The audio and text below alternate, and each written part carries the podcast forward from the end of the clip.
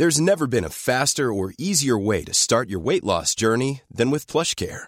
PlushCare accepts most insurance plans and gives you online access to board-certified physicians who can prescribe FDA-approved weight loss medications like Wegovy and Zepbound for those who qualify. Take charge of your health and speak with a board-certified physician about a weight loss plan that's right for you. Get started today at plushcare.com slash weight loss. That's plushcare.com slash weight loss. plushcare.com slash weight loss.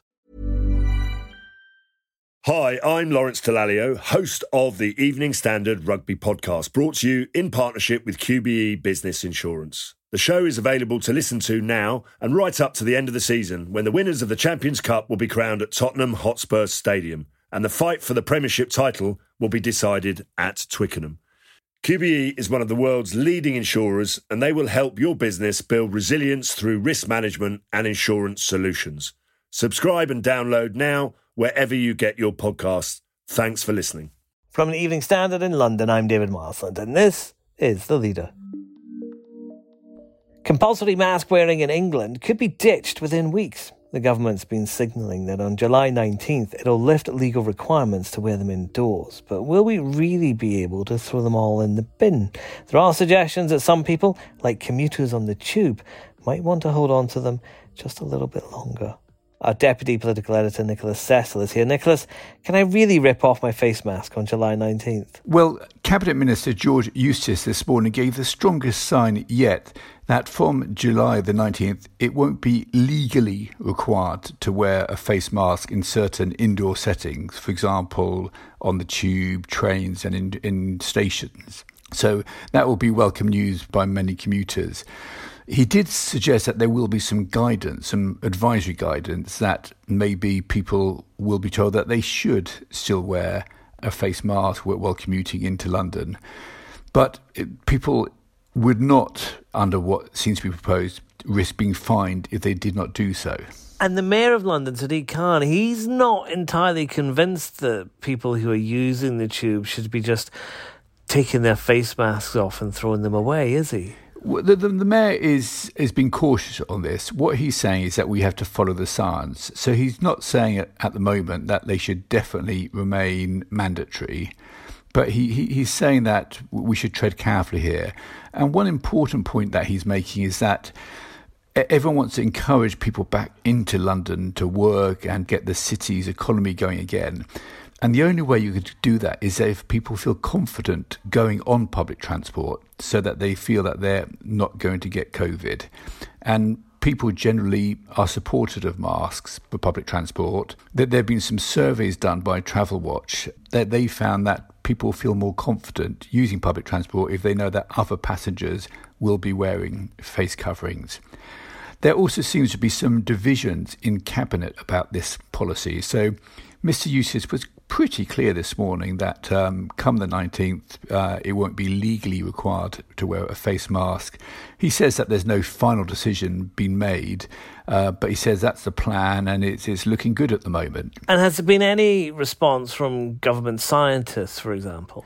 Well, what we got from Downing Street this morning, which is probably possibly more interesting, is that they, Downing Street, number 10, the Prime Minister's official spokesman, did not repeat the line that Mr. Eustice used this morning. He said that basically the government wanted to get back to as, as normal as, as possible quickly, but, but stressed that no final decision had been made. So he, they didn't go as far as Mr. Eustice, who seems to have gone out a bit of on a limb on this. And of course, all of this has been happening while we're expecting the green travel list. That's places people can go to on a foreign holiday and not have to quarantine when they get back. There might be some expansion of that finally. Yes, so there could be a, a small number uh, of countries added to the green list um, today, which will obviously be welcome news. We're, we're not expecting any dramatic surge in, in, in the number of countries which you can go to without having to quarantine on your return. There has also been talk in recent days that double jabbed people may, at some stage this summer, be allowed to go uh, on holiday to amber list countries without having to quarantine on their return.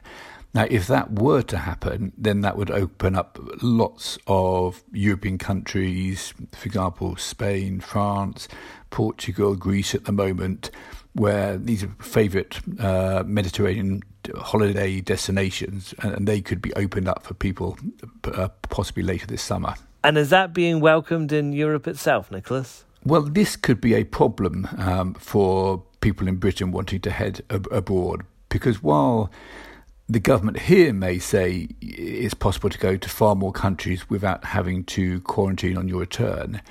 The German Chancellor Angela Merkel, she is saying that at the moment, Britons who want to go to Germany will have to quarantine.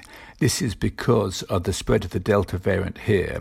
So, this variant that was first identified in India is far more prevalent in the UK than it is on continental Europe. So the German Chancellor is urging other EU countries to to follow Germany's lead and, and, say if you're from Britain, you'll have to quarantine if you come to our countries. The particular concern amongst EU leaders is that Britain has had one of the most successful vaccine rollouts in the world. On the continent, they're they're considerably behind uh, the UK, and if the vaccines is not stopping people getting ill from the Delta variant, um, then, then there, could be far more hospitalizations and very sadly deaths um, in, in, in EU countries. There's more on this story at standard.co.uk and in the newspaper too. That's the Leader Podcast. We're back tomorrow at 4 pm. Hit your follow button to make sure you don't miss out.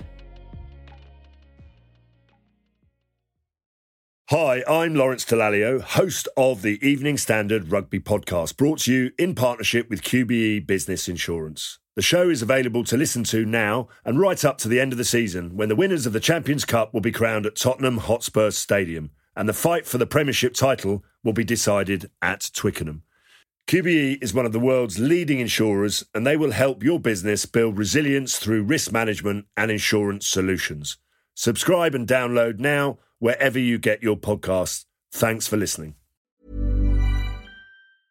Even when we're on a budget, we still deserve nice things.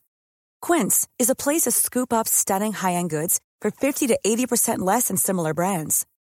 They have buttery soft cashmere sweaters starting at $50, luxurious Italian leather bags, and so much more. Plus, Quince only works with factories that use safe, ethical, and responsible manufacturing. Get the high-end goods you'll love without the high price tag with Quince. Go to quince.com slash style for free shipping and 365-day returns.